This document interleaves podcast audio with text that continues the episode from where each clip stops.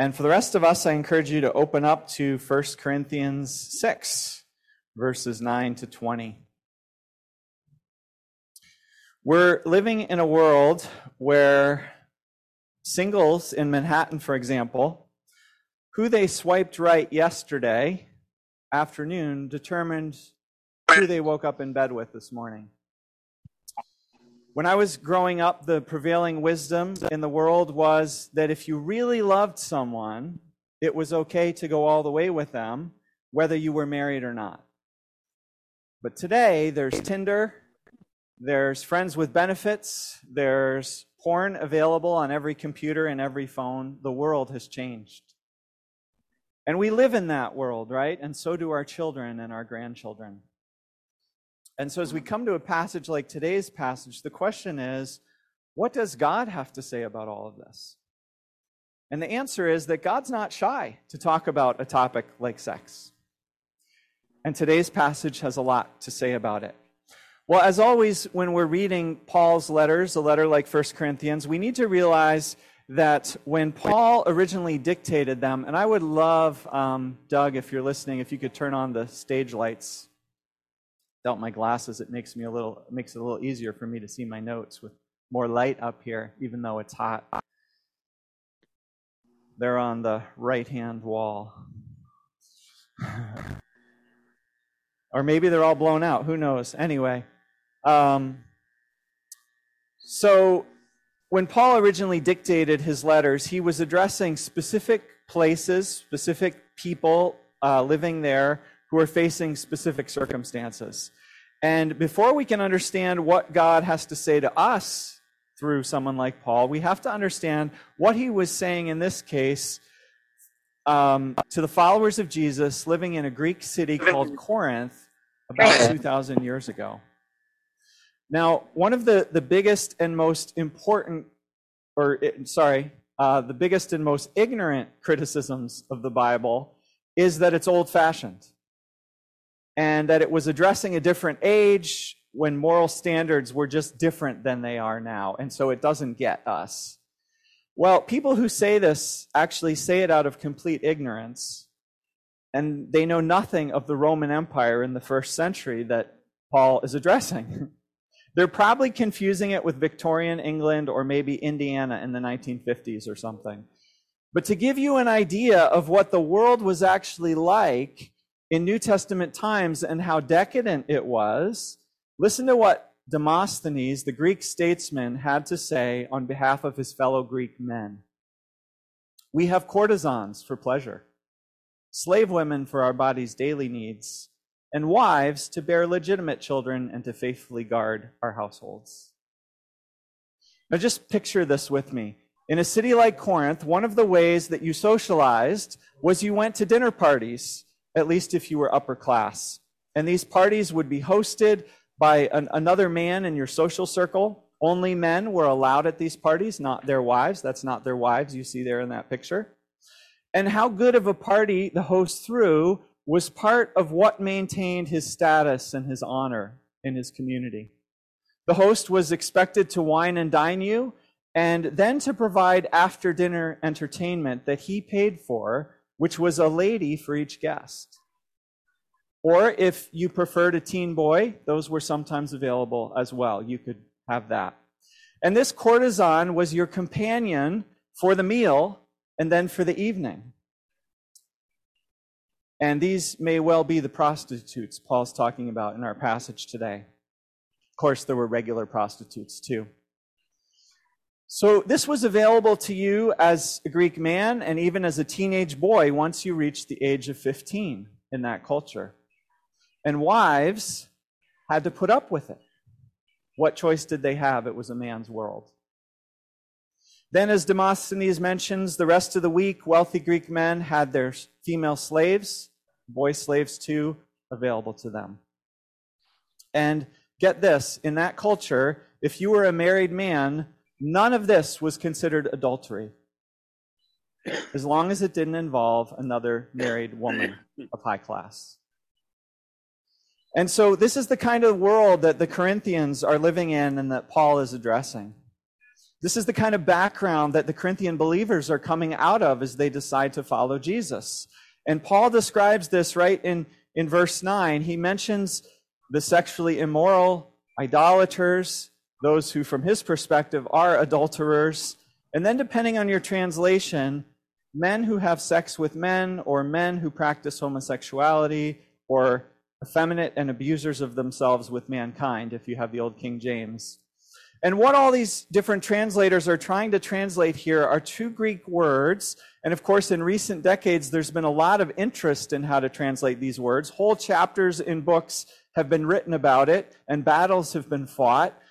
One of the re- words refers or seems to refer to the active partner in a male same sex encounter, and the other seems to refer to the passive partner, perhaps someone who's a teenager, perhaps someone who sells themselves, though not necessarily.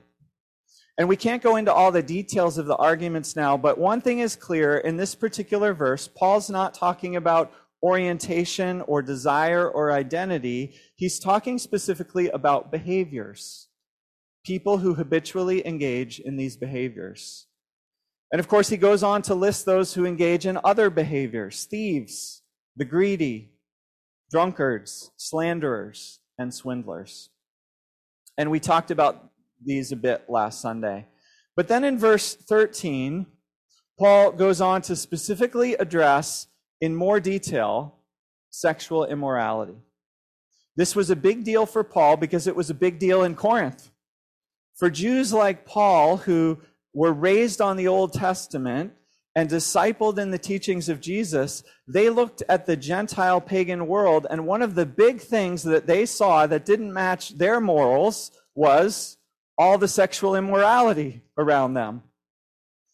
And so their sexual ethics was as much a thing that separated them as Jews from the pagans around them as not eating pork or not working on the Sabbath or not worshiping idols.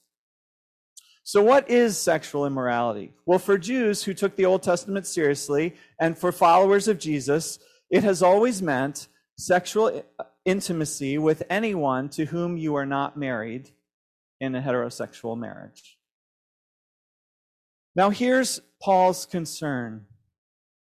Sexual immorality of many kinds was going on in Corinth among the followers of Jesus.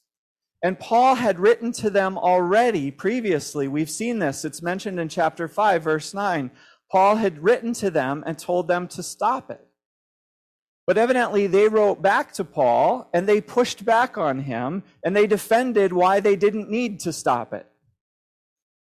And that's what Paul seems to be responding to in today's passage. And one of the difficulties in reading 1 Corinthians is that sometimes Paul is quoting what the Corinthians said in their letter to him, and other times he's replying with his own perspective. But there's no quotation marks in the original Greek, so sometimes it's hard to know when Paul is quoting them and when Paul is saying what he thinks.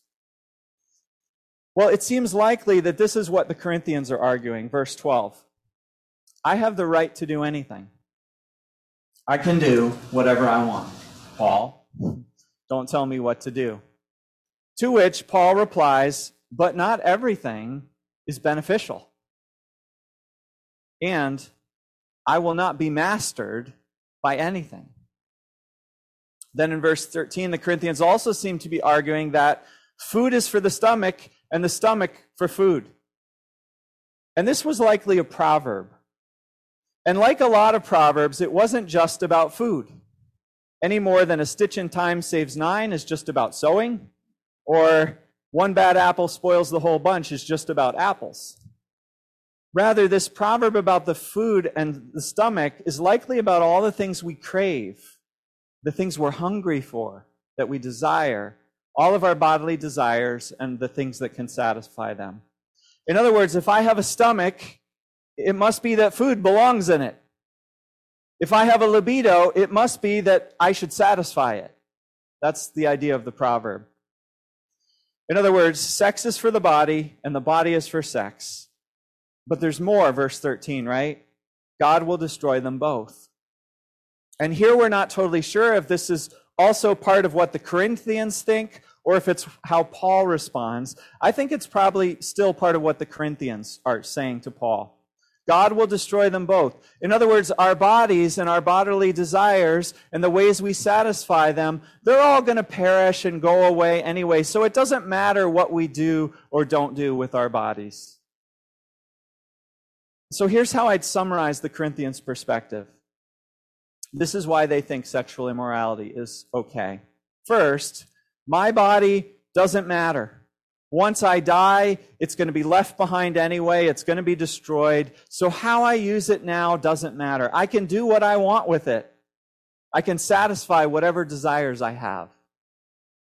And this was a very Greek Platonic perspective. For Plato, what really matters is the spirit, the heavenly. The fleshly is corrupted, it's passing away, and our goal is to escape it and go to the spiritual world. Well, then, second, the Corinthians seem to be arguing, and this is related to the first what I do with my body doesn't affect me spiritually. I can have a wonderful meal and then I can spend the evening with a prostitute, and it's just my body. It doesn't matter. It's not affecting my spirit. In my spirit, I'm spiritual. I love Jesus. I'm good, Paul. So, question Have you ever tried to live that way? I, I have. I've tried. Uh, for one example, at one point, I had a girlfriend. We never slept together, but sometimes we were physical in ways that I had told myself I didn't feel comfortable with and we wouldn't do. But I wasn't committed enough to those boundaries to make sure we didn't get in situations where we were tempted to break them. And when we did cross those boundaries, after that, I'd try to reconnect with God. And I began to realize it wasn't so easy. Not because God didn't love me, but because I was feeling guilty. I was feeling regret. I was feeling defeated. I couldn't just act one way with my body and then think it wasn't going to affect my spirit.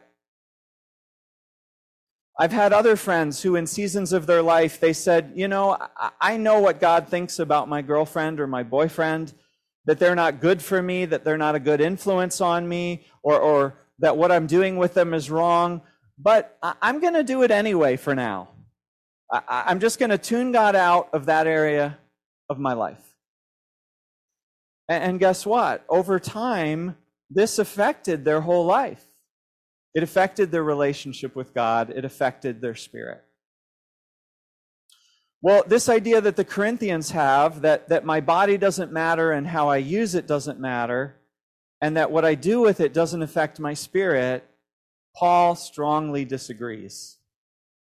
And he tears the Corinthians' argument apart with his arguments.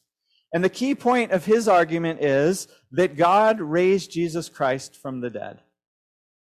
Verse 14, by, the, by this his power, God raised the Lord from the dead, and he will raise us also. Now, what does resurrection have to do with anything? I thought we were talking about sex here, Paul. What does Easter, Christ's resurrection, have to do with what I do with my body? Well, for Paul, everything. Because think about what resurrection is. Think about what happened when Jesus was raised from the dead. Jesus' spirit didn't leave his body behind and fly away to be free. No, God raised Jesus' body from the grave. Jesus came back to life in his body. In other words, bodies must be pretty important to God. Bodies must be worth holding on to. So much so that God raised Jesus' body again, and he will raise ours also. Look at your body, maybe your hand, maybe your leg. Take care of it because you are going to have it forever. Now, sure, if you're a follower of Jesus, it will be transformed one day. It will be upgraded, glorified, renewed. Some of us are really grateful for that. that will happen in some mysteriously glorious way. But you are not losing your body ever. Your body is part of you, it's how God made you. And so Paul, back in verse 13 now, says, and here Paul picks up on the Corinthians proverb that they quote, and he transforms it. He says, Food for the stomach and the stomach for food? No, better, the body for the Lord and the Lord for the body. Even Jesus, the Lord, kept his body when he was raised again. And Jesus has it now. Do you realize that? As Jesus sits exalted at God's right hand, Jesus has his human body. Transformed, yes, glorified, but Jesus is not an embodied spirit. And we won't be either. And so our bodies are so important to God. After all, God created them. And Paul adds next, our bodies belong to the Lord. Verse 15, don't you know that your bodies are members of Christ himself? Don't you know, in other words, that your bodies are the hands and the feet and the limbs and the organs of Christ? Right? We're the body of Christ. We just talked about that. One of us is the hand, another maybe the, a tongue. Our bodies, and we in them, are the parts of Christ's body. Whoa, it just blows my mind to, to try to get my mind around this. Somehow my body is a limb or an organ, a part, a member of Christ. Then Paul switches to another metaphor, verse 19. Do you not know that your bodies are temples of the Holy Spirit who is in you? My body is like a temple, and God's own spirit, God's own presence, God's own self dwells in me. I'm a palace. I'm a home for God. So I'm holy. Go back and read chapter 3 again. We looked at it. We belong to God. God has set his name on us, put his presence in us. We are his temple if we're a follower of Jesus. And if anyone destroys God, God's temple, Paul had said back in chapter 3, God will destroy that person. Wow. And so Paul concludes don't say food for the stomach and the stomach for food. God will destroy them both. No, your bodies matter. They are Christ's limbs, organs. They are the temples of God. They will be raised from the dead one day. You will have them forever. And verses 19 and 20 also, our bodies were purchased, were bought by Christ's death on the cross. You are not your own. You were bought with a price. Just like a rich Greek man could go down to the market in that day and buy a slave and pay money and bring that person home and then do with that person whatever he wanted, so God purchased us. He be- we belong to him now. We are not our own. And the good news is God is not abusive. God is not domineering he purchased us not to enslave us, but surprise, to lavish love on us and to make us a part of his family as a child.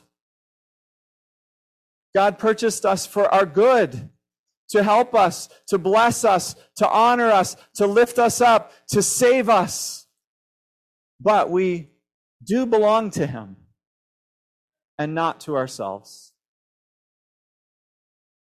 Don't you miss Liz Caniglio? She used to supply the amens. Now, now, now maybe Ron will pick that up. and so Paul concludes honor God with your body. So, what Paul's argument, in contradiction to the way of the Corinthians, the way that they're thinking about sexual immorality, what, what, what is Paul's argument? Well, let me quickly just summarize what we've seen. First of all, Paul says, not everything you do is beneficial. Not everything is good for you. Second, some things will enslave you. Think addiction. Think desires that you can't control. Third, God purchased your body by the blood of Christ. It belongs to Jesus. Fourth, it is God's temple. Your body is God's temple. God dwells in you. You are special. You are set apart. You are holy. And then fifth, and the others you can join Ron too. Don't you know? You don't have to leave him hanging there. fifth, your body is, is a limb or an organ of Christ. You're part of Christ. And, and so Paul says, don't take your body, God's temple, God's hand or foot or ear, and unite it with a prostitute or a courtesan. That would be so wrong. Don't you realize, Paul says, when two people unite in that way, they become one flesh, verse 16. And, and, then here in verses 15 to 17, Paul delves into what it means and how profound it is that on the one hand, if we have put our faith in Christ, if we're living in his salvation, we're united with Christ, we're joined to Christ, we're connected to Christ. And then on the other hand, when you sleep with someone, you become one flesh with them. You're united, joined, and connected to them. Human souls are soft and porous. We're, we're meant to unite. We're meant to connect. We're meant to mingle with other persons, human and divine. That's part of what it means to love and to be loved. When Ann and I have taught our kids about the birds and the bees and talked to them about dating and sex, we've used th- this illustration. Um, we've taken two pieces of construction paper and we've glued them together.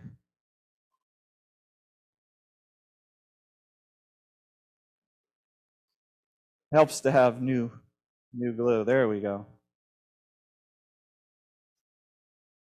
Put a nice heart on there. So,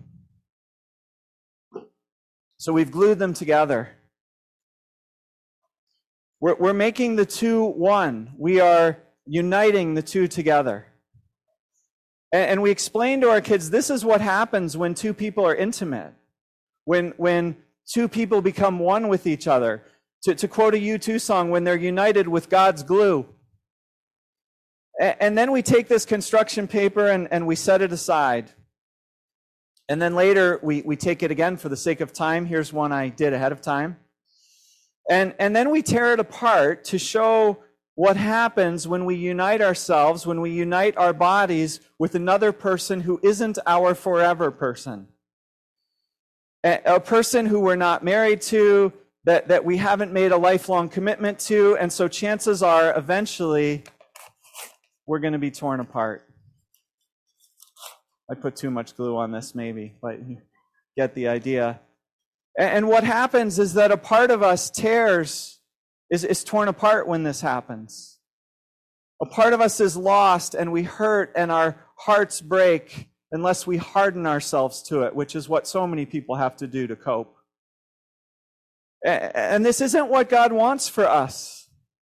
There's enough heart, uh, hurt in the world already without this. And getting back to Paul, what, what he's saying about this unifying and this joining and this connecting is that the only one we're supposed to be glued together with like this, apart from a spouse if we have one, is Christ. Verse 17 Whoever is united with the Lord is one with him in spirit. And so, how can you go, Paul asks, and unite your body, Christ's own limbs and organs, with a prostitute also?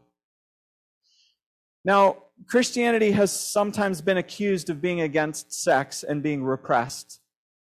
And unfortunately, that's too often been true. But it's not true of the Bible, and it's not true of God's Word.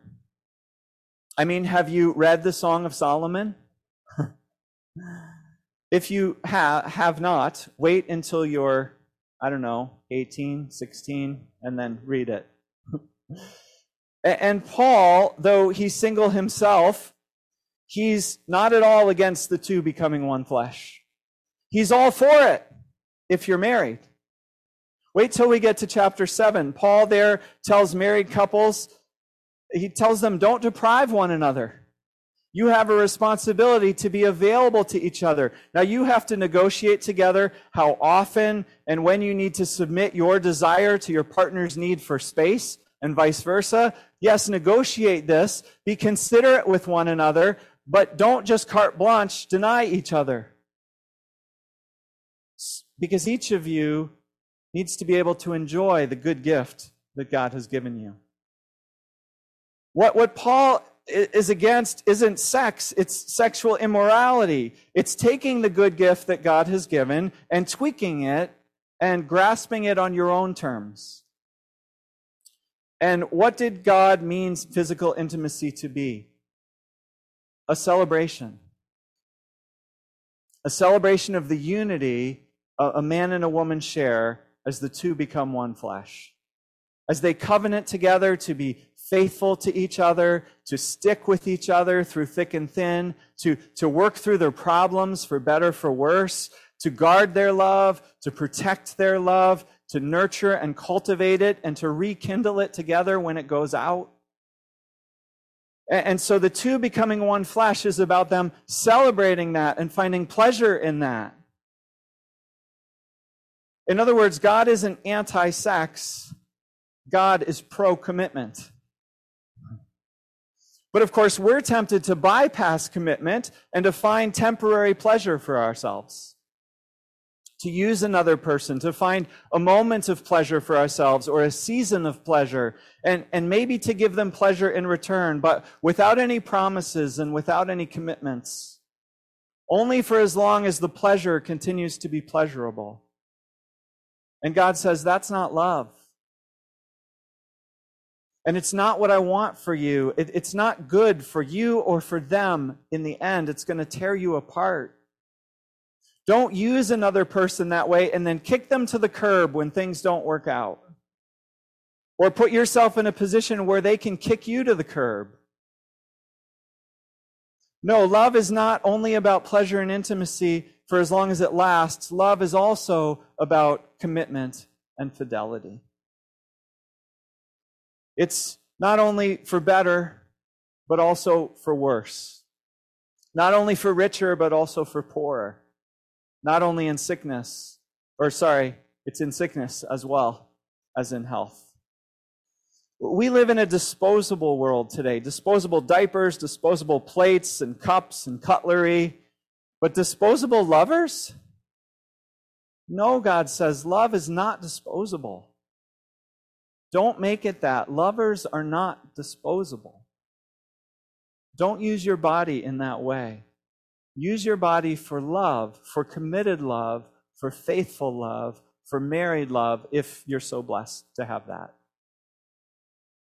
But even if you have, or, and also if you don't, even more so for all of us, use your body to serve and honor Christ, Paul says. And to go outside of that and unite your body with someone else is like taking Christ and uniting him with a prostitute. That's not what your body is for. Your body belongs to Christ. He purchased it. Use it to serve him, use it to honor him. Our bodies belong to Jesus now and forever. Okay, well, as we end, here's an important question whenever we talk about this topic what if I've already messed up, right? What if I didn't know any better? Or what if I gave in to temptation? Or what if I knew it was wrong, but I chose to do it anyway? Or what if someone else forced on me what I didn't want? Or what if I'm stuck now, I'm struggling with addiction? And as a result, I feel shame, I feel guilt, I feel unclean, I feel uh, unworthy. I feel helpless and powerless. Well, Paul addresses that in verse 11. He says, You were washed, you were sanctified, you were justified in the name of the Lord Jesus Christ and by the Spirit of our God. Now, of course, Paul's referring to our conversion here when we first chose to put our faith in Jesus and he made us clean and he cleansed us from our sins and he made us his own. But that doesn't stop being true when we mess up, right? We all mess up in one way or another. In fact, scripture says in 1 John 1 if we claim to be without sin, we deceive ourselves and the truth is not in us. But if we confess our sins, he is faithful and just and will forgive us our sins and cleanse us from all unrighteousness. Isn't that wonderful news? Do you believe it? Will you let it sink in? If we confess our sins, he is faithful and just to forgive us our sins and to cleanse us from all unrighteousness. And so, once again, being cleansed, we can live in the reality Paul says is true of us that we are washed clean, we are sanctified, we are justified. We can begin anew, made pure by the blood of Jesus. Amen. Well, what is it that, or what if you're struggling with, with a habit or a temptation now? And you're discouraged. Maybe you're ashamed. Maybe you can't seem to overcome it. Well, get help. Find someone you, you trust to confide in, and with their support and encouragement, get some help. Sometimes we can't win these battles on our own. We need resources, we need the gifts and experiences and encouragement of others. There are a lot of resources out there that have helped a lot of people by Christ's liberating power get free. And by the way, I can help you find resources, or you can come to me for your friend and you know keep them anonymous if you want, and, and we'll help find resources from them. Resources are available. So how do we how do you want to respond to God's word this morning? Will you present your body to Christ? Uh, you can stand if you want to do this next part, or stay seated if you're more comfortable. Will you say, though, I, I want to recognize and confess what's already true? God, my body is your temple. My body is your hand or foot or tongue. I have been bought with a price. I have been washed clean. Maybe I need to be washed clean again, but I belong to you. I want to use my body for your kingdom, for your purposes. Jesus, I realize my body belongs to you now and forever. So, question What does it look like for you practically to present your body as belonging to Jesus? Is it to start doing something? Is it to stop doing something? Is it to get help? From time to time, we leave the church with good intentions, right? But sometimes we, we need someone to talk with to encourage us to follow through on those intentions. So, as we sing the last couple songs, I encourage you to think who you trust, who could encourage you to follow through on whatever your intention is right now. And there are some index cards, some sheets of paper in the seat backs in front of you. I want to encourage you write down the name of that person and plan to talk to them this week if you need help following through on your intentions. Let's continue to worship.